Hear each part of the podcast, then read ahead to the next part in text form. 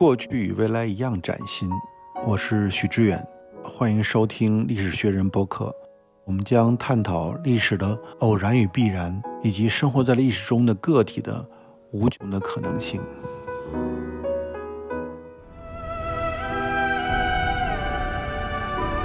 长安回望绣成堆，山顶千门次第开。各位听友大家好，欢迎来到由单线街基金会和历史学人联合出品的播客空间，我是庄秋水。今天我请到了一位年轻的学者袁一丹老师和大家一起来聊天。历史学人的播客的朋友们大家好，我是袁一丹。之前我知道一丹他和他的老师陈平原老师只一起编了一本书嘛，讨论的话题是一个老的话题，但是这个话题在不同的时代都会推陈出新，因为它一直影响我们的生活嘛。最近我就带着我的小孩和我先生，我们一起去看一部电影，现在非常的火，叫《长安三万里》。我们是下午去的，然后大部分都是家长带着小孩，还有几个外国人。就是在观影过程中非常有意思的就是说，大家开始每次出现了一首大家很熟悉的诗歌，大家就可以一起跟着这个电影背诵这个诗歌了。中途也有人离开啊，但我就想那些老外，就观影的老外国人，他是没法进入这个情境的。然后出来的时候，我就跟我的先生和我女儿说，我说哎呀，只要是大家一起背过窗前明月光，大家就是中国人。就是你那个时候我就觉得很有意思，就是说这种唐诗它塑造了一个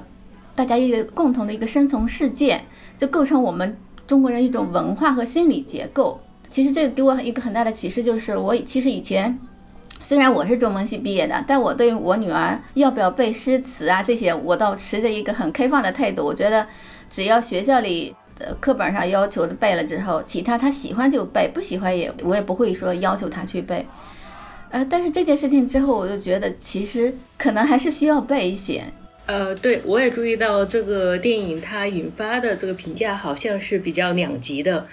一方面就是普通的观众特别的喜欢，特别是孩子们能够投入。今天正好看到微信朋友圈里面一个唐代文学历史的一个研究者他对这个电影他十分的愤怒，他说把李白和高适的这个他们相聚的地点从洛阳改到了长安，这是他不能忍受的。所以正好刚才秋水谈到里面，就是在古典文学其实确实有这个诗和史的两端，就是说从诗的这个角度进去，我想唐诗宋词包括后来的我们说的这种古典的诗文，它构成了我们的某种情感或者是美学的一个结构。但是如果我们从很严苛的历史的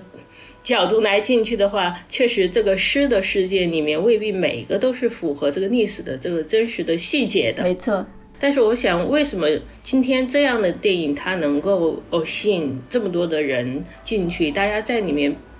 未必是想要了解一个真实的盛唐或者是一个真实的长安的面目，很多是把自己的对那个盛唐的一个想象和包括一种美学的一种想象，还有对盛唐的那些人不一样的人，无论是李白也好，高适也好，杜甫、王维也好，那样一种气象其实有一种很强的一个情感的投射。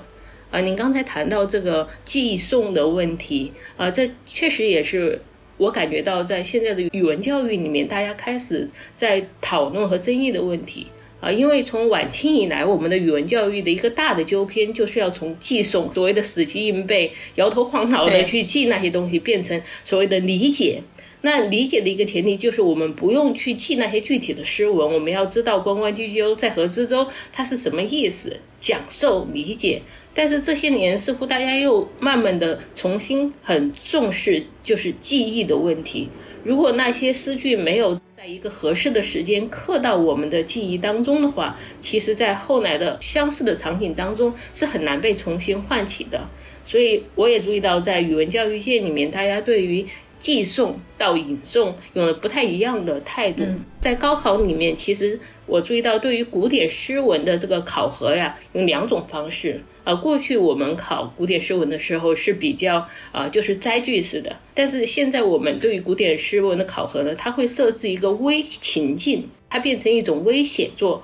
比如说他会说，当我们在一个毕业典礼的场合啊，或者在一个送别的场合，你觉得用哪一首唐诗或者是哪一首宋词的某一个部分能够传达你当下的这个情景。比如说我们在毕业的时候就可能说莫愁前路无知己，天下谁人不识君，这样的句子啊，所以我想从高考它对于古典诗文的这种考核方式的变化呢，它似乎也更加的强调我们要在一个当下的一个情境当中去活用这些诗句。那我们早期的这样的一种可能比较刻板的这个记忆呢，它其实是种下一个种子，这个种子可能在一个合适的情境当中，比如说你看到一片荷塘，然后看到一束桃花的时候，这些古典诗文会被重新点亮。如果我们没有这样的一个记忆库的话，大家看到湖光粼粼的时候只能说好美啊，看到春天的百花齐放的时候也只会说好美，我们的语言变得十分的枯竭。那如果有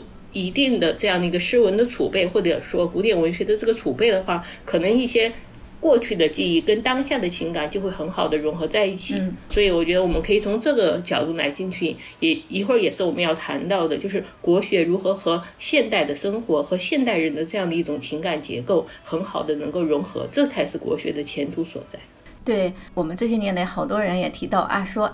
小的时候被迫背诵了很多唐诗宋词啊，一直觉得这个很痛苦，对很多就是对中文或者文学没有什么兴趣的人来说很痛苦。但是可能你人到中年之后，你有所阅历的时候，就会突然跳出杜甫的一句诗，或者突然跳出李商隐的一句诗，就是觉得啊，原来他们在你的中年，或者是你在有了阅历之后，他们在等着你，这是很多人的一个感受啊。以前没有意识到，其实我们是被这些东西塑造的，包括大家对那个电影的一个评价，我最近看了一篇影评，我觉得他说的挺好的，就是说他的这种逻辑结构和他的这个主题还是比较表层的，所以有的人说它是一个教材版诗词大会啊，但是就是说给我的一个触动就是没想到，就是它其实潜移默化这么多年，我们每个人的情感结构都是被它塑造的。对，这个其实是蛮重要的，因为这些年我就觉得其实对绝大部分人的影响，知识和理性很有限。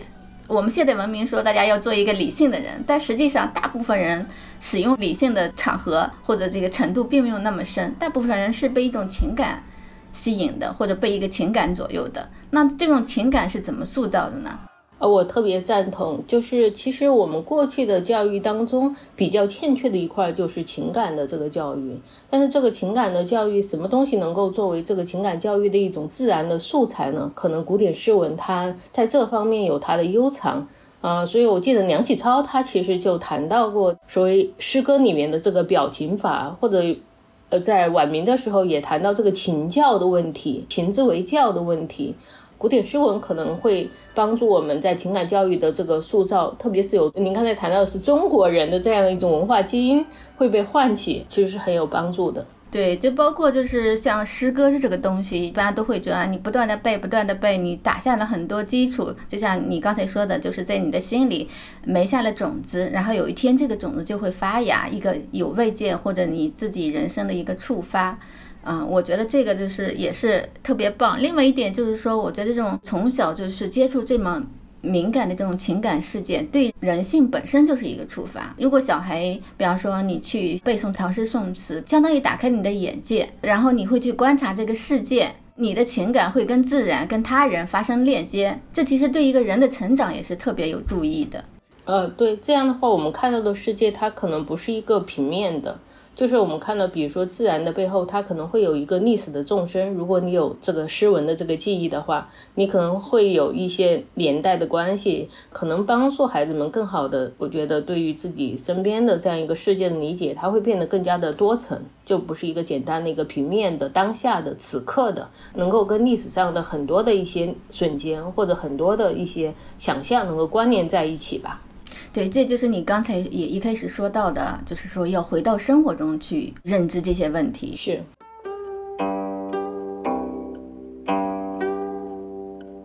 我刚才说到一丹和他的老师编了这个《国学浮沉》的这部书，这部书其实都是一些小文章，非常的好看。我觉得它蛮有意思的一点就是说，它其实是搜集了80年代以来一些文化大家在一些期刊，比如读书啊、文汇报啊、光明日报啊这些重要的报刊上发表的一些文章，这些文章都是关于我们今天如何去看待传统，如何去理解传统，或者重新去阐发传统一些观点和思考，我觉得非常有价值。可以简单的介绍一下就是为什么会编选这样一个小说。那《国学浮沉》这个小说呢，它其实是属于一套大的书系，叫漫说文化续编。那既然叫续编，其实前面有一套丛书叫做漫说文化。漫说文化这套书它产生的时间点大概是在1988年，当时我们所知道的所谓燕园三剑客，就是陈元老师和钱理群老师还有黄子平老师啊，他们三个在正好也是暑假的时候，他们就有一个动议说希望能够编一套既好看但是又有一定深度的小书，就叫做漫说文化。那我们从这套丛书的这个题目其实就可以看出，它跟80年代的两个风潮是有很大的关系。第一个就是所谓的文化热，第二个就是事实上是一个散文的一个选本，80年代是一个写作散文和阅读散文的一个热啊，所以这套书从1988-89年编选，其实它真正的出版呢是在90年代初。那当时到这套书出版以后呢，其实卖的蛮火的，因为里面谈到了像男男女女呀、神神鬼鬼呀啊一些很有意思的问题。但是前面的这个漫说文化呢，它选的是其实是民国时期，大概从晚清到49年以前的这个时段的，按照主题的一个散文的选编。那我们的这套漫说文化续编呢，其实是陈培元老师呢带着一帮青年的学者啊，其实我们算是他的学生辈，一起来按照散文专题选编的这个思路呢重新来选。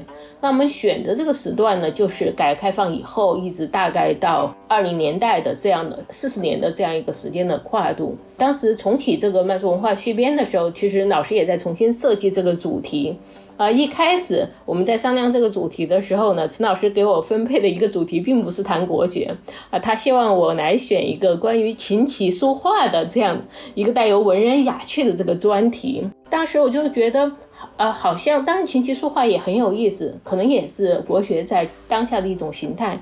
当时我就提出我自己的想法，说我希望选一本，一开始我的设想呢是想要选一本关于学人心态的啊，比如说像陈老师的这个学者的人间情怀啊，就是想要观察就是学者这个群体，或者说知识分子这个群体，从1980年代到90年代，在这个大时代的这个转换期，他们的心态的一个变化。后来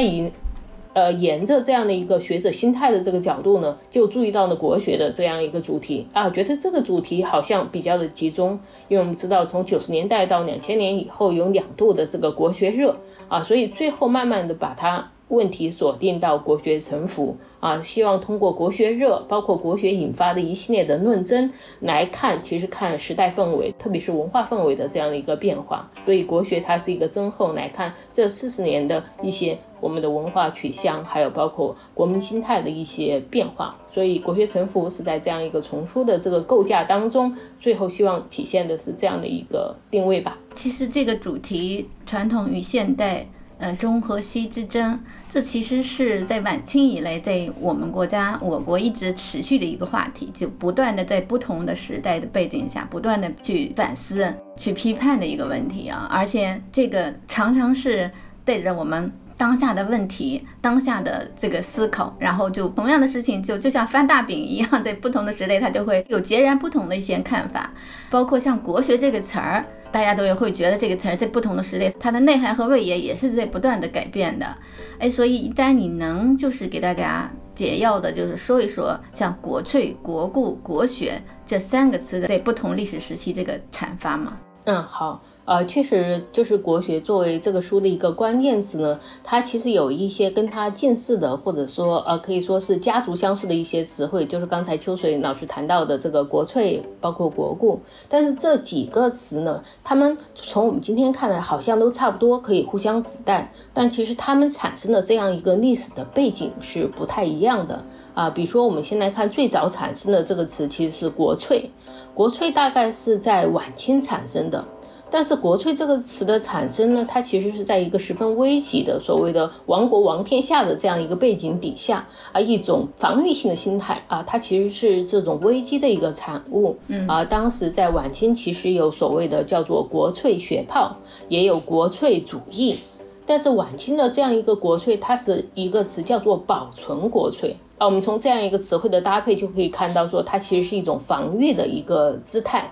那晚清的这样一种国粹主义，它其实是受到日本的思潮的影响啊，因为日本从明治维新以后呢，其实一开始是一个全盘欧化的这样一个思路，那欧化之后出现一个反驳，这个反驳就是出现了强有力的这样一种国粹主义的思潮，所以正好在晚清当时流亡到日本的这样的一些文化人，包括像梁启超啊、章太炎呢，还包括国粹学报的创办者像黄杰、邓石，他们就受到日本的国粹主义思想的影响，就提出了保存国粹的这样一个口号。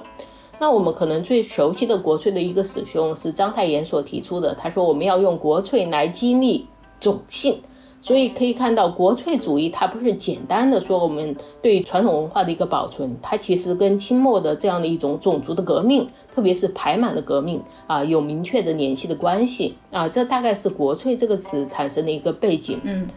但是国故呢，国故其实比较早的一个用法是章太炎的一个经典的著作，就是我们知道的国故论衡啊，所以国故其实是从国故论衡来的，但是它真的在思想界产生影响大概是到五四以后。那胡适他主导的一个叫整理国故运动，他所提出的这个整理国故呢，跟晚清的国粹就有一个不太一样的地方。他说什么叫做国故呢？啊，他在当时的一篇很重要的文章里面说，国故就是中国过去一切的历史文化，我们都称之为国故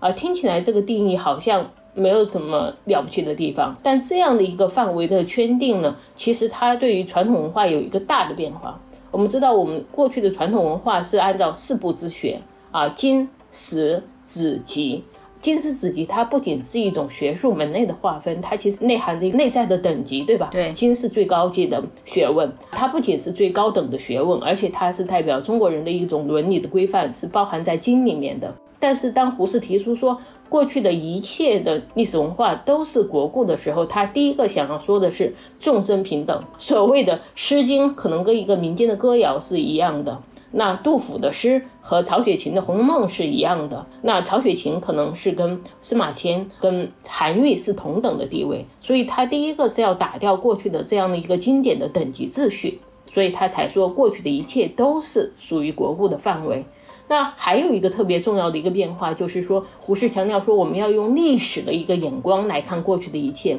什么意思呢？就是说像经里面包含的这样一种伦理的意味就被它抹平了，那所有的东西都是平等的，因为所有的东西都是历史的啊，所以这个变化其实是从国粹到国故一个大的变化。当然后来的国学的这个概念，就是1934年北大创办的国学季刊，他们提出的国学是站在一个更加中立的立场上来谈，说我们要从一个相对中性的立场来看过去的中国的一切，重新来进行一个研究。所以我们可以看到从早期的这个国粹，它是有很强的种族革命的这样的一个保存的防御的一个色彩，那到五四以后的这样的一个国粹和国学，它是把一种历史主义的眼光，希望从一种平等的来重新来看待中国过去的这些学问。我想这三个概念可能是从晚清到五四的这样的一种变化。你刚才说的我想到胡适的，他说整理国故，其实他是当时有句话叫重新评估一切价值嘛， 对吧？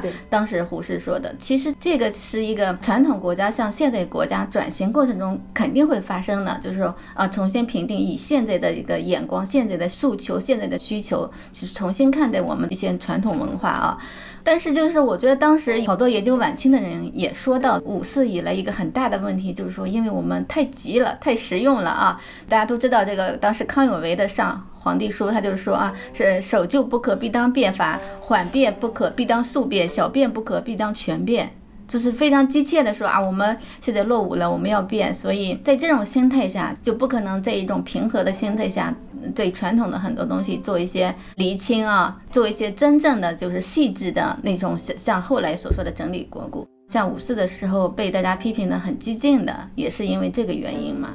对，刚才您提到有一点特别的重要，就是这样的一种所谓的国故国学的，它其实是一种被发明的传统，用霍布斯鲍姆的说法，这是一个被制造的被发明的传统。这里的国学国故并不等于过去历史的真相，它其实是在晚清五四这样的刚才我强调的一个危机时刻，基于当时人的一种需求，一种很急迫的急切的一个心情，然后再引入像尼采他们谈到的对于过去的这个价值的一个重新评判。在这两种的古今和中西之争的这样的一个碰撞的一个当口上，对于过去也好，对于传统也好，一种重新的发明和制造，而且甚至这种发明和制造它可能跟历史的真相有一定的距离，这可能是任何的一个国家它在处于一个转型期，或者它在跟现代所谓跟现代性进行碰撞的时候的一种自然的一种防御性的反应，有点像应激反应。对，应激反应它其实是一种比较普遍的一种文化心态。对，所以我觉得你个书里边序言里边有句话说特别好，就说当然你引用的是王国维的，他说学无新旧也，无中西也，无有用无用也。对对对，哎，这个让我想起了，就是在哈佛大学的哈佛燕京学社，在他1楼的办公室里呢，挂着一副对联，那个对联是由末代帝师陈宝琛撰写的。我对那副对联印象特别深刻，他说：“文明新旧能相异，心理东西本质同。”和这个王国维这句话本质上意思是一样的。确实我在序言里面引王国维的这句话，我是特别有共鸣，而且我认为王国维说这个话的时候是特别超前的，就是一会儿我们可能也会谈到。我自己觉得这个话呢，一方面它是我看到的关于国学的最理想的一个定义，因为我刚才谈到国学一开始产生它是一种防御性的，但是它这个话从一种防御性的心态变成一种开放的心态。第二个是它这个话其实是帮我们拆解了国学的概念，他是说学其实是可以跟国脱离的，所以他才说学无新旧，无中西，无有用无用，学有它自身超越于一时一地的这样的一个价值。所以我觉得王国维的这个话是特别超前。另外一个我想谈到我觉得很有意思的是，王国维自己的学术人生恰好给这句话增加了一个更加复杂的，甚至带有点反讽的意味。那王国维说是学无中西，学无新旧，有用无用，但是我们可以看到王国维的学术的几个变化，从一开始他对于文学的兴趣，然后对于西方哲学的兴趣，最后他走向呢其实是包括经史小学。那最后当然我们讨论了很多的王国维的自成的问题，那他为什么自成，正是反过来说明了学很难跟新旧，跟国族，跟伦理，跟其他外在的一切很难解开。对，正因为他很难解开，所以王国维在这个挣扎的过程当中他不可得解，所以他选择了用死亡来终结这个问题。所以这里面其实包含了一个张力的，从他的学术理想来说，当然学有他超越性的这一面，但是他自身他所身处的这个时代和他的命运，还有他的一个伦理的立场，他的政治立场，反过来又说明了学没办法没有新旧，没办法没有中西，没办法不跟国捆绑在一起。对，只能说就是说他这句话是一个最高理想，对，最高的理想，就像一个乌托邦的想理想一样。对对对对对对，他的这个理想和他的人生，他还有他最后的这个终局，帮这句话其实增加了很复杂的一个理解的层次。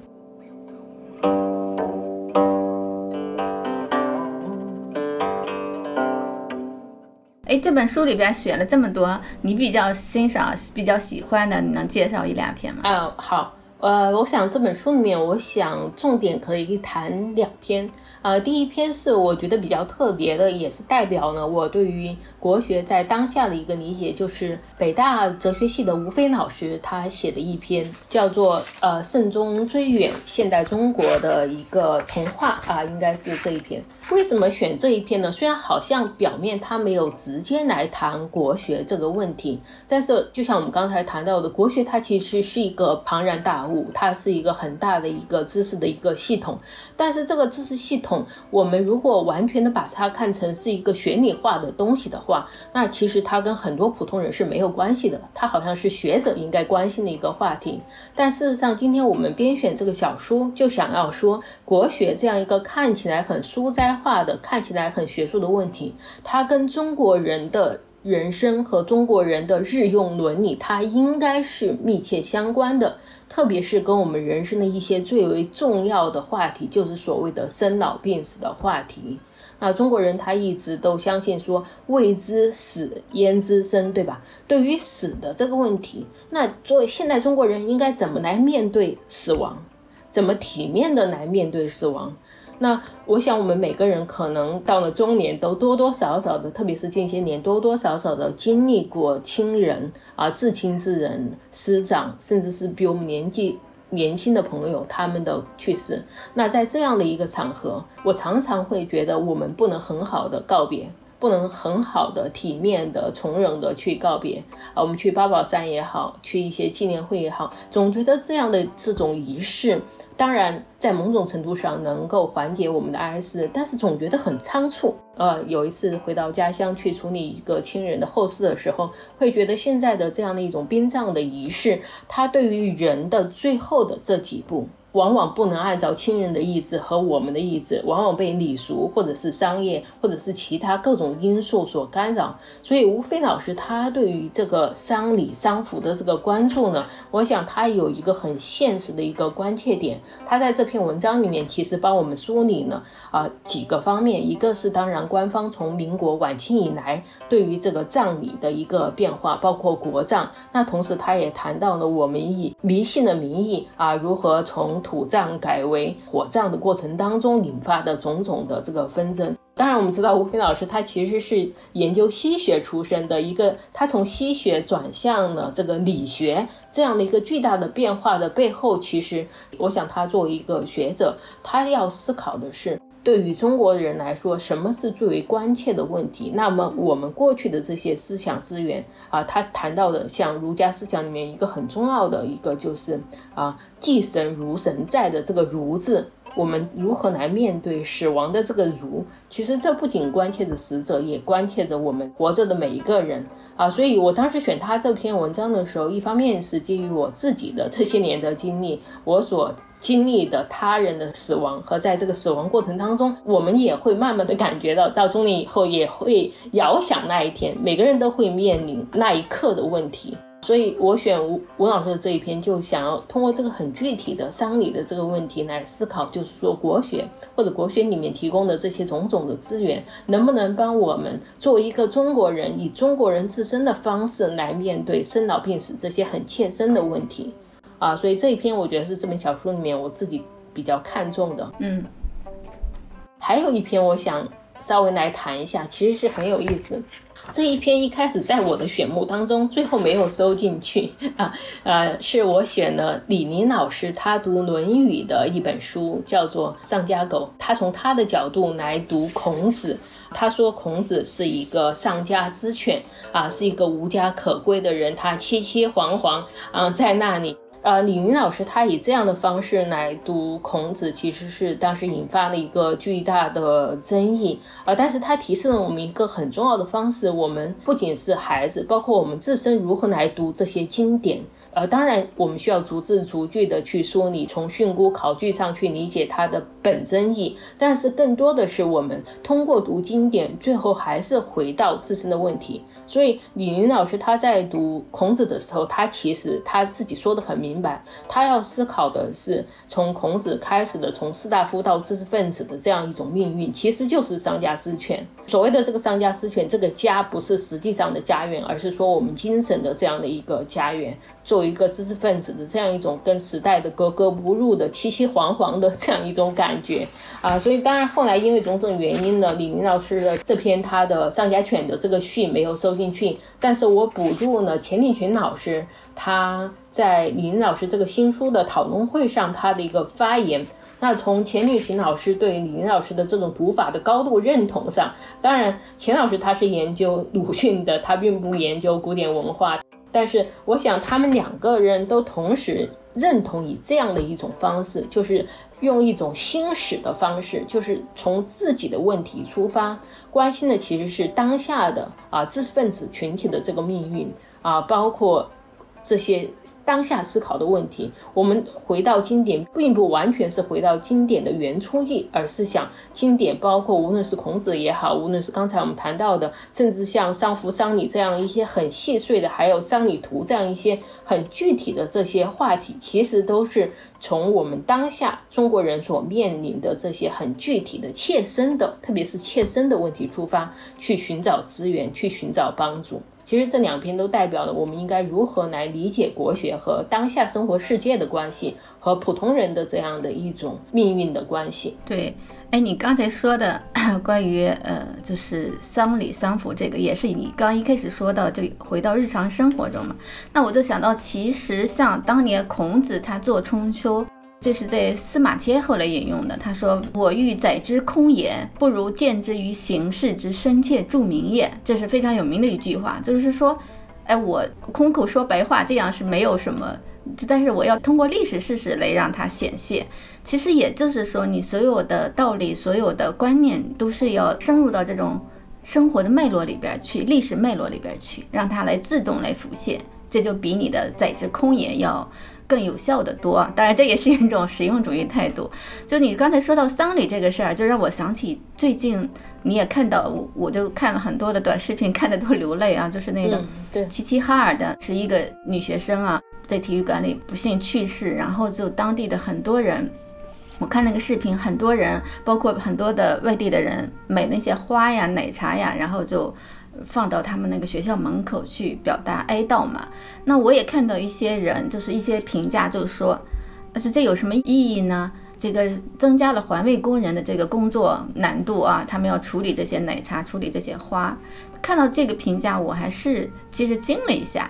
当然这个你从很多角度可以去看这个问题，但我想到的一个就是跟我们今天聊的话题有关系的，就是说就比方说用花，大家去送花去表达这种公共的情绪，因为这是一个公共事件嘛，引发的是很多人内在的一种反应。那像这个尤其是家长，有孩子的家长，他的反应会特别的大，因为看到别人的孩子青春正在盛放的时候，然后就没了，就非常的难受。那大家通过送花这种，其实可以说是一种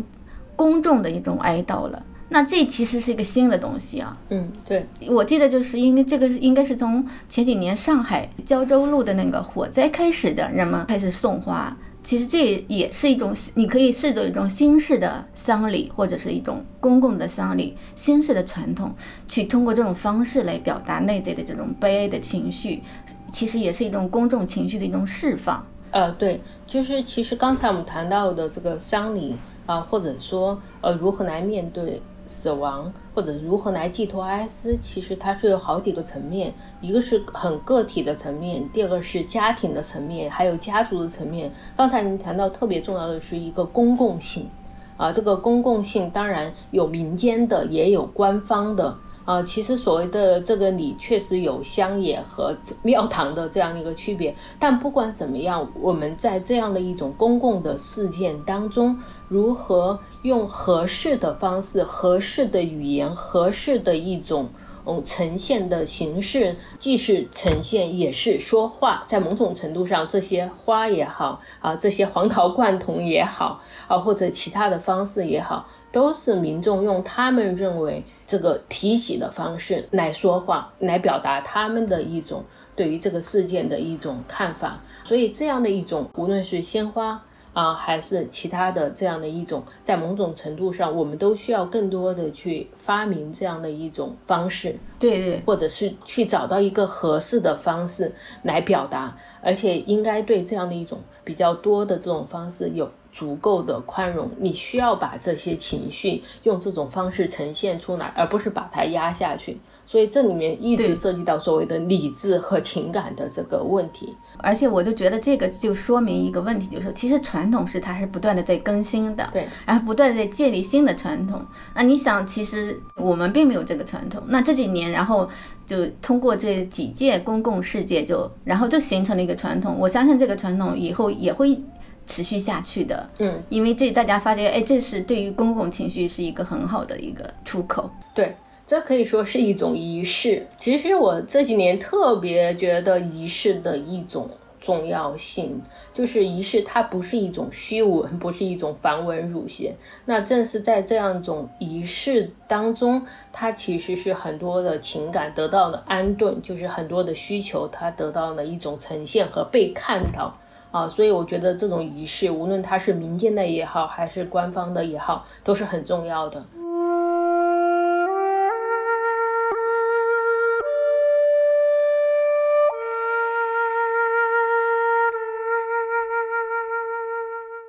我本来是想问你一个问题啊，就是说在100多年来嘛，就整个传统已经发生了一个很大的变化，就不断的在反复，比方说晚清时候的反省，5四新文化时候的这种审视和批判，然后到49年之后的历次运动里边对传统的不断的否定肯定否定肯定，包括到90年代的第一批国学热，到2000年之后的这个第二批国学热，包括到现在的国学热，就是人们不断的去重新去看待自己的传统。那你觉得就是我们现在应该用一个什么样的新的视野来看待这个传统或者是国学？首先我其实要强调的是，我自己其实是国学或者说传统文化研究的一个门外汉，因为我的专业其实是现代文学思想文化。那正因为我觉得门外汉的这样的一种身份呢，给了我某种便利啊，所以这本书很有意思，我把它寄给一个朋友，他说你这个选文啊挺大胆的，因为第一篇我记得是季羡林先生的文章，但是接下来就是王小波的，对对对、啊、对，你让王小波跟着季先生来登场，说你有点天一脚地一脚的感觉。我说是的，如果这些人，当然有些先生已经去世了，如果他们还活着的话，我想他们可能会对他们被选入了同一本小书会有很不一样的意见，甚至我想可能现在这里面活着的这些先生他们也很难在同一个场合出现。那正是我借助我这个门外汉的某种身份的一个便利呢，能够让国学这个话题里面其实有很不一样的立场和很不一样的门派的，我不属于其中的某一门某一派，所以能够把不同的意见和声音得到呈现啊，这是我首先要谈的一点。第二点就是您问到，就是说我们应该用什么样的一种新的一种视野来看待国学啊？因为这是一个很老的话题，就是从晚清以降这些话题其实几轮的国学热里面反反复复，其实大家各方的立场都呈现的比较的清晰了。但是我想这正好可以引入一套书啊，应该是最近在香港中文大学他们推出了列文生的文集。那列文生他的这个研究里面，他其实提出了很有意思的一个概念，就是他通过梁启超的这个研究，他谈到说从晚清以来其实中国之神一直存在着他们的情感世界和理智世界的一种撕裂和分歧，包括对待传统的一个方式。他提到说我们其实有两种，比较粗的来说有两种对待传统的方式，一种是博物馆化的方式，就是说把传统放到博物馆去，把它供展览的方式有很精致的布局，但是这个被放入玻璃柜里面，我们只能透过玻璃去遥观的这样的一种传统的碎片。他说这当然是一种方式，这也是今天我们看到的很多的对于传统的一种，或者说对于国学的一种处理方式，是把它作为一种博物馆的一种展览一种表演啊，这是一个方式。但是我觉得我自己一直比较看重的是刚才强调的是活在现代的一个传统，就是传统如果或者说国学它真的要生根，它要从这种炒作或者是一种争论，它真的要能够在当代中国生下根来，它必须是要跟中国人的这样一种不仅是精神世界，而且是跟生活世界发生一个很重要的关系。那从大概2000年以后，我们也可以很明确的可以看到一种越来越强的一个需求，这个需求就是在我们所谓的中国崛起的叙事背后，中国人越来越想说，那我们的这个精神认同是什么，我们的情感的皈依是什么，就是我自己关心的就是中国人的身心安顿到底在哪里。我想国学它不是唯一的答案，但是它应该参与到这个大的问题的思考当中，就是今天谈到的这个信仰的这样的一种再造的问题。所以我自己对于国学在当下，我想它可能可以参与到两个层面，一个是我们刚才其实通过吴飞老师通过丧礼这个讨论已经谈到的，它如何和生活世界，这个生活世界就包含了从大的层面跟生老病死这些大的人生的关节，从小的层面，从我们的审美的层面。我不知道秋水老师有没有注意到，最近对于所谓的宋韵，对于宋朝的美学，和包括刚才我们谈到，对吧？对对，持续好几年了。对，从盛唐的这个气象，对盛唐的想象，到宋朝的这种美学。其实为什么大家会对这些话题，还有包括汉服的问题，我前2年在杭州待了8年，发现西湖边上这个汉服之风之盛。我想汉服它当然你可以说是一种潮流，但是在这个潮流的背后，说明中国人想要给现代的身体找到一个传统的符合他们想象的这样的一种衣服啊，所以我觉得对于国学或者对于传统的它的需求其实是有很多的层面的。我们从上的层面当然可以看到，在国家的意识形态的建构当中，传统可能以后也会扮演越来越重要的一个角色，这是从官方的角度。那从学界的这个角度也可以看到，在学院体制里面对于传统的研究，包括考古啊，包括对三星堆等等啊，也是成为一个热潮。那更重要的，我们从这个所谓普通老百姓的他们的精神世界，包括刚才我们谈到的从电影来进入的我不知道大家有没有看前段时间很流行的一个动画片叫做《中国奇谭》啊、哦，对对，是我看了一遍《中国奇谭》里面。对对，我很喜欢的那一篇。中国人特有的一种想象力，他们对这种志怪传奇的这种想象力，我想所有的这一切的表征都召唤着就是所谓的国学，不是一个高高在上的一个国学，就是国学它如何参与到中国人以后的这样的一种他的一种精神家园的重新的建构，包括生活样式的，包括美学的，它提供各种各样的资源和想象。所以这儿的国学未必也是历史学家他们用显微镜来看到的这个所谓的真的一面。我自己更认为的是，它其实在想象的建构。我们今天说实话，传统它其实如果我们真的去抠那个细节的话，很容易进入到博物馆化的那样一个传统当中。但是这个活化的传统其实有很大部分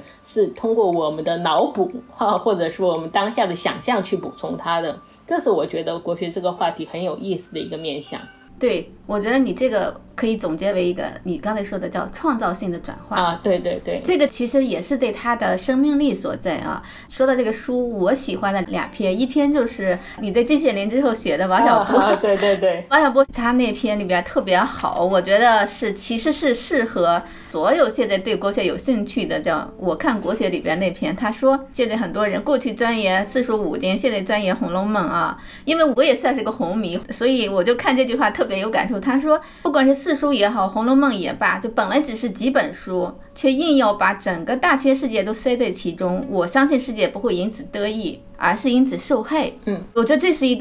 应该成为一个我们看国学的一个基础认知，就是它是我们传统里边特别重要的一部分，它塑造了我们的精神世界，我们的情感模式啊。但是它不是整个世界，当然就是我比较不喜欢那种态度，就是国学热起了，大家就认为说我们什么都有，我们祖上什么都有了，只是就没有说出来而已，就是好像我们的易经里边，我们的这里就包含了整个大千世界的基本原理一样。我觉得这是特别恐怖的一种态度啊！如果有这种态度，就可能就丧失了那种创造性的转化了。就刚才我们俩聊到说，你包括你现在穿汉服也好，你去做一些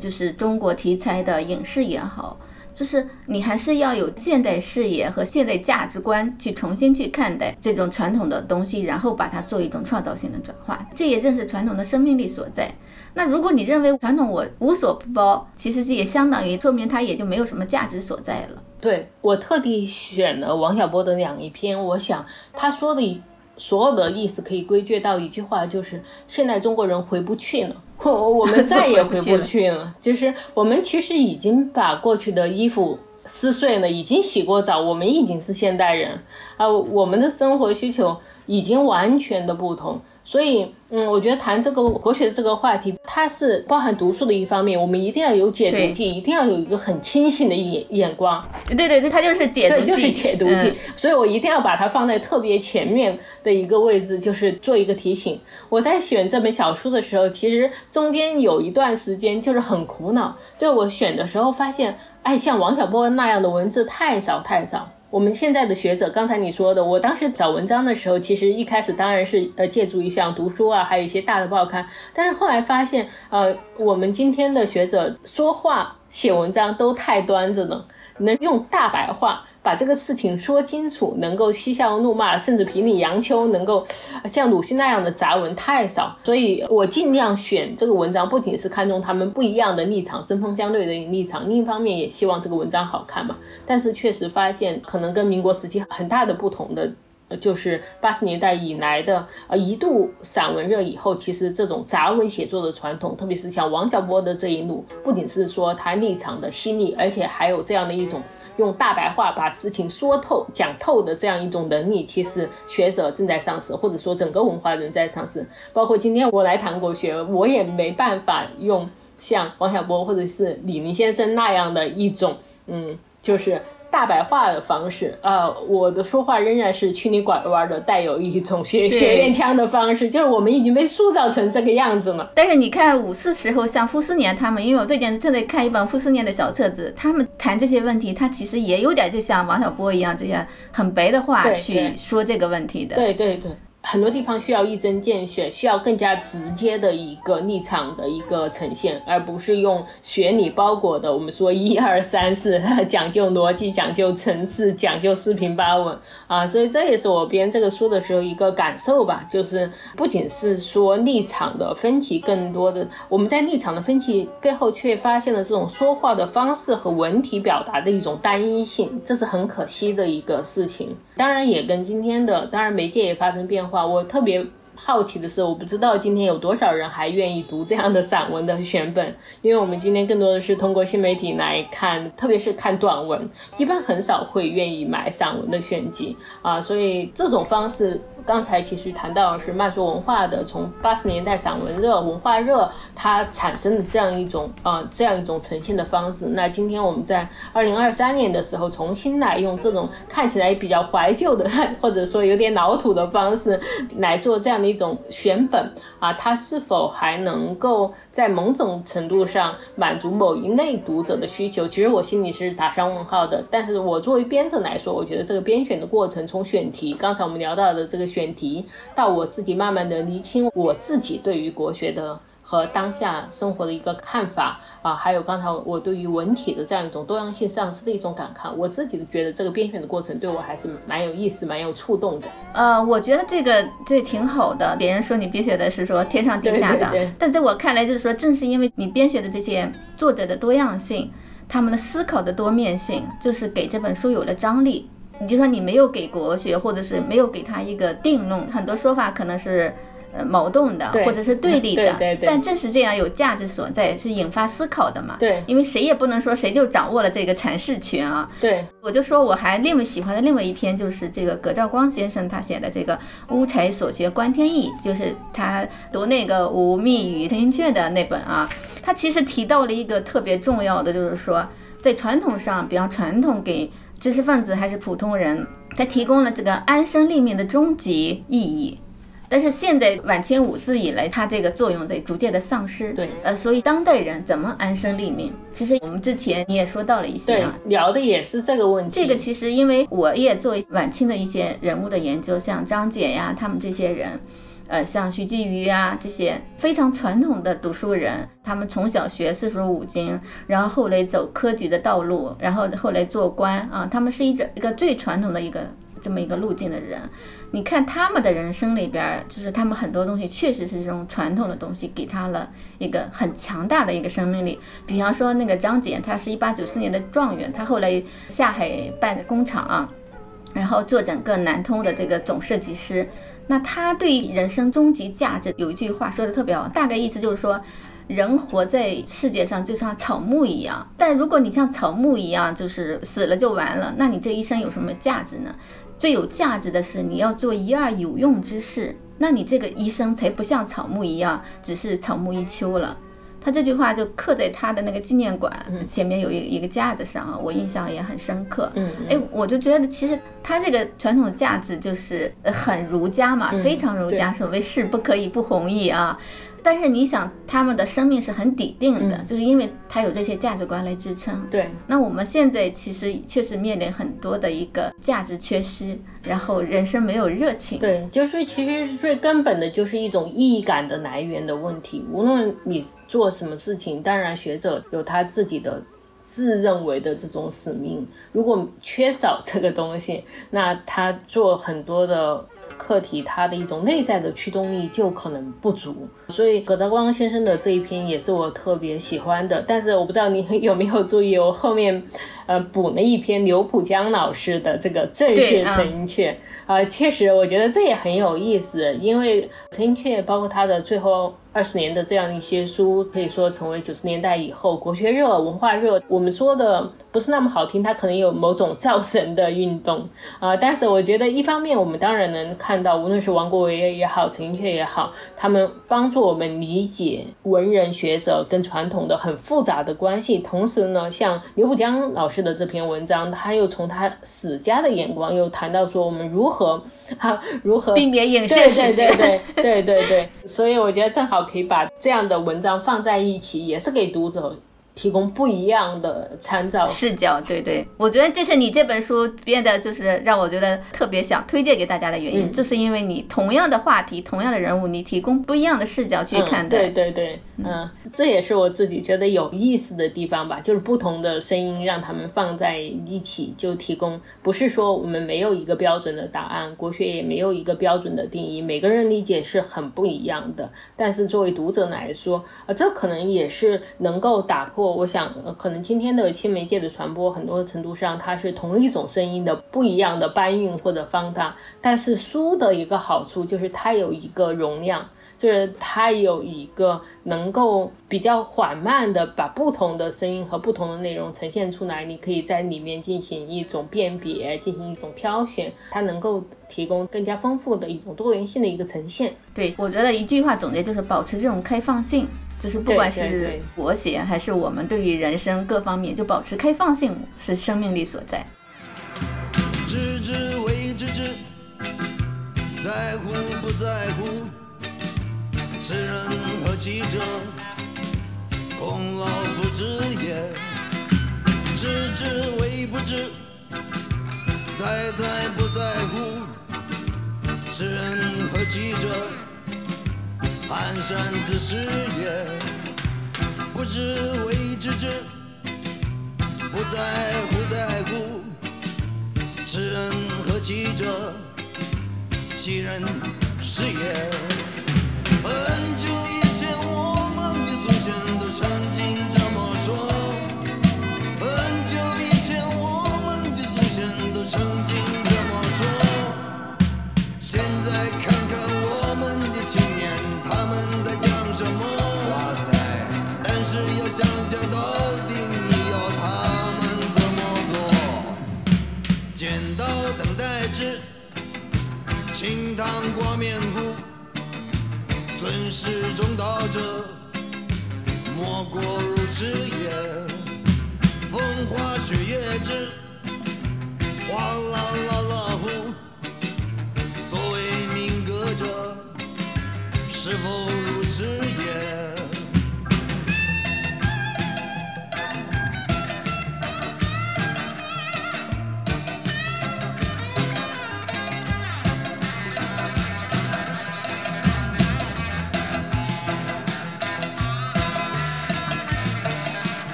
要想想到底你要他们怎么做。